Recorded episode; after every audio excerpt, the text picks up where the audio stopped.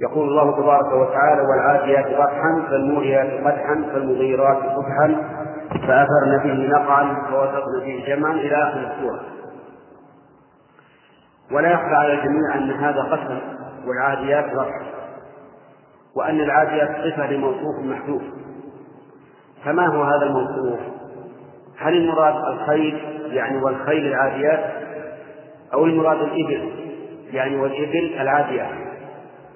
في هذا قولان للمفسرين فمنهم من قال إن إن الموصوف هي الإبل والتقدير والإبل العاديات ويعني بها الإبل التي تعدو من عرفة إلى مزدلفة ثم إلى منى وذلك في مناسك الحج. واستدلوا لهذا بأن هذه السورة مكية وأنه ليس في مكة جهاد على الخير حتى يقتل بها. أما القول الثاني من جمهور المفسرين وهو الصحيح فإن فإن المحذوف هو الخير والتقدير والخيل العاديات والخيل العاديات معلومة للعرب حتى قبل مشروعية الجهاد. هناك خيل تعدو على أعدائها سواء بحق أو بغير حق فيما قبل الإسلام. أما بعد الإسلام فالخيل تعدو على أعدائها بحق يقول الله تعالى والعاديات والعادي اسم فاعل من العدو وهو سرعة المشي والانطلاق. وقول ضبحا الضبح ما يسمع من أجواف الخيل حين تعدو بسرعة. يكون لها صوت يخرج من صدورها. وهذا يدل على قوة سعيها وشدته فالموريات قدحا الموريات من أورى أو ورى بمعنى قدح.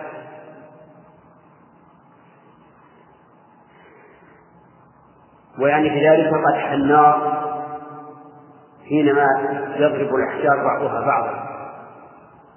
كما هو مشهور عندنا في حجر المرو فإنك إذا ضربت بعض البعض انقدح هذه الإبل لقوة سعيها وشدته وضربها الأرض إذا ضربت الحجر ضربت الحجر الثاني.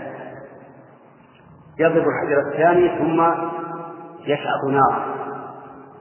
وذلك لقوتها وقوة سعيها وضربها الأرض. فالموريات قدحا. فأثرنا به نقعا. تعالوا فأثرنا به أي فالمغيرات صبحا. فالمغيرات صبحا أي فالتي تغير صباحا على العدو. وهذا سفل وهذا أحسن حال أحسن وقت يغار به على العدو. اقرب يا هذا إلى أشد آه المغيرات صبحا أي التي تغير على عدوها في الصباح. وهذا أحسن ما يكون إغارة على العدو أن يكون في الصباح لأنه في غفلة ونوم وحتى لو استيقظ من الغارة فسوف يكون على كسل وعلى استعياء فاختار الله عز وجل للقسم بهذه الخيول أحسن وقت للإغارة وهو الصباح. وكان النبي صلى الله عليه وسلم لا يغير على قوم في الليل بل ينتظر فإذا أصبح إن إن سمع آذان الكف وإلا أغار فأثرنا فيه نقعا. أي أثرنا بهذا العزم وهذه الإغارة نقعا وهو الغبار الذي يثور من شدة السعي. فإن فإن الخيل إذا سعى إذا اشتد عدوها في الأرض صار لها غبار. من الكر والفر فوسطنا به جمعا أي توسطنا بهذا الغبار جمعا أي جموعا من الأعداء. أي أنها ليس لها غاية ولا تنتهي غايتها إلا وسط الأعداء. وهذا غاية ما يكون من منافع الخير مع أن الخير كلها خير كما كما قال النبي صلى الله عليه وسلم الخير الخير معقود في نواصيها الخير إلى يوم القيامة. أقسم الله تعالى بهذه العاديات بهذه الخير التي بلغت الغاية وهو الإغارة على العدو وتوسط العدو من غير خوف ولا تعب ولا ملل. أما المقسم عليه فهو فهو الإنسان.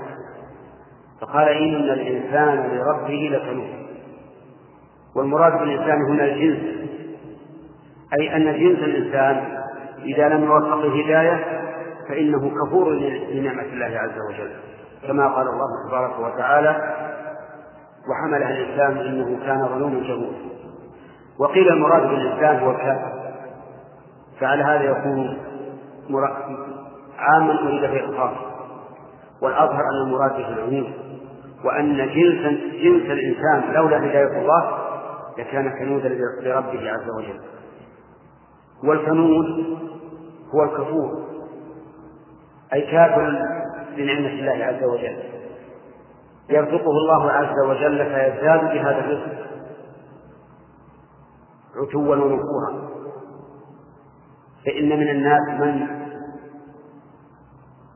يطغى إذا رآه قد استغنى عن الله.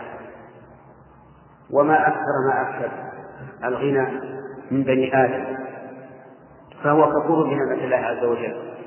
يجحد نعمة الله ولا يقوم بشكرها ولا يقوم بطاعة الله لأنه كنود بنعمة الله. وإنه على ذلك لشهيد. إنه الضمير قيل يعود على الله. أي إن الله تعالى يشهد على العبد بأنه كفور بنعمة الله. وقيل إنه عائد على الإنسان نفسه. أي أن, أي أن الإنسان يشهد على نفسه بكفر نعمة بكفر نعمة الله عز وجل. والصواب أن الآية الشاملة لهذا وهذا.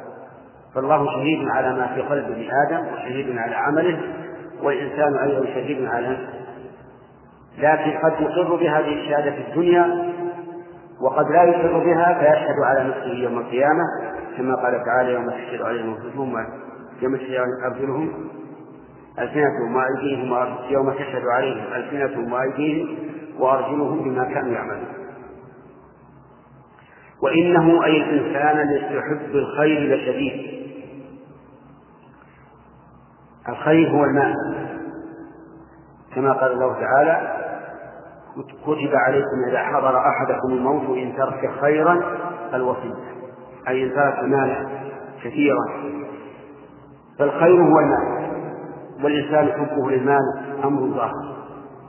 قال الله تعالى وتحبون المال حبا جما ولا تكاد تجد أحدا يسلم من الحب الشديد للمال. أما الحب مطلق الحب فهذا ثابت لكل أحد. ما من إنسان إلا يحب المال لكن الشدة ما هي لكل أحد. بعض الناس يحب المال الذي تقوم به الكفاية ويستغني به عن عباد الله وبعض الناس يريد أكثر وبعض الناس يريد أوسع وأوسع. المهم أن كل إنسان فإنه محب للخير أي المال لكن الشدة تختلف أو يختلف فيها الناس من شخص لآخر. ثم إن الله تعالى ذكر الإنسان حالا لا بد له منها فقال أفلا يعلم إذا بعثر ما في القبور؟ فيعمل بذلك ولا يكون همه المال أفلا يعلم أن يتيقن إذا بعثر ما في القبور أي نشر وأظهر؟ فإن الناس يأخذون من قبورهم لرب العالمين كأنهم جراد منتشر. يخرجون جميعا بصيحة واحدة إن كانت إلا صيحة واحدة فإذا هم جميع لجان محضرون وفصل ما في الصدور أي ما في القلوب من النيات وأعمال القلب كالتوكل والرغبة والرهبة والخوف والرجاء وما أشبه ذلك. وهنا جعل الله عز وجل العمدة ما في ما في الصدور. كما قال تعالى يوم يوم تبلى السرائر فما له من قوة ولا ناصر لأنه في الدنيا يعامل الناس معاملة الظاهر. حتى المنافق يعامل كما يعامل المسلم.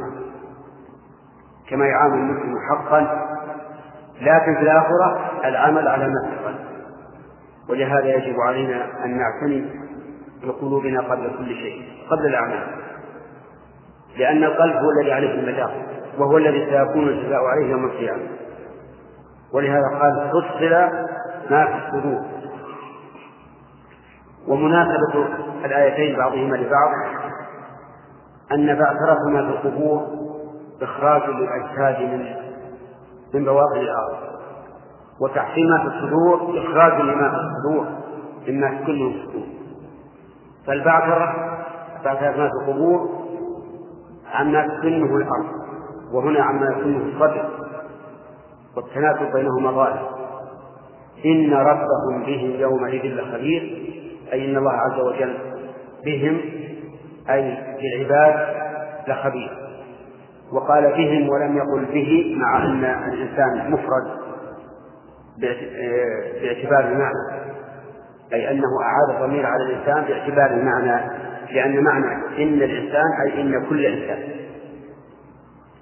وحلق العلم في ذلك اليوم إن ربهم بهم يومئذ لأنه يوم الجزاء والحساب.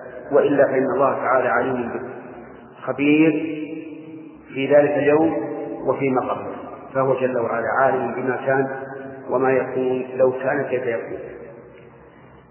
هذا هو التفسير اليسير لهذه السورة العظيمة. ومن أراد بسط عليه بكتب التفاسير التي تبسط القول في هذا وإنما نحن نشير إلى المعاني إشارة موجزة. وقد بينا أول ما بدأنا في تفسير هذا الجزء المبارك أننا اخترنا هذا لأنه كثيرا ما يسمعه الناس في الصلاة الجهرية في المغرب والعشاء والفجر نسأل الله لنا ولكم الهداية والتوفيق وأن يجعلنا ممن يتلون كتاب الله حق تلاوته إنه على كل شيء قدير.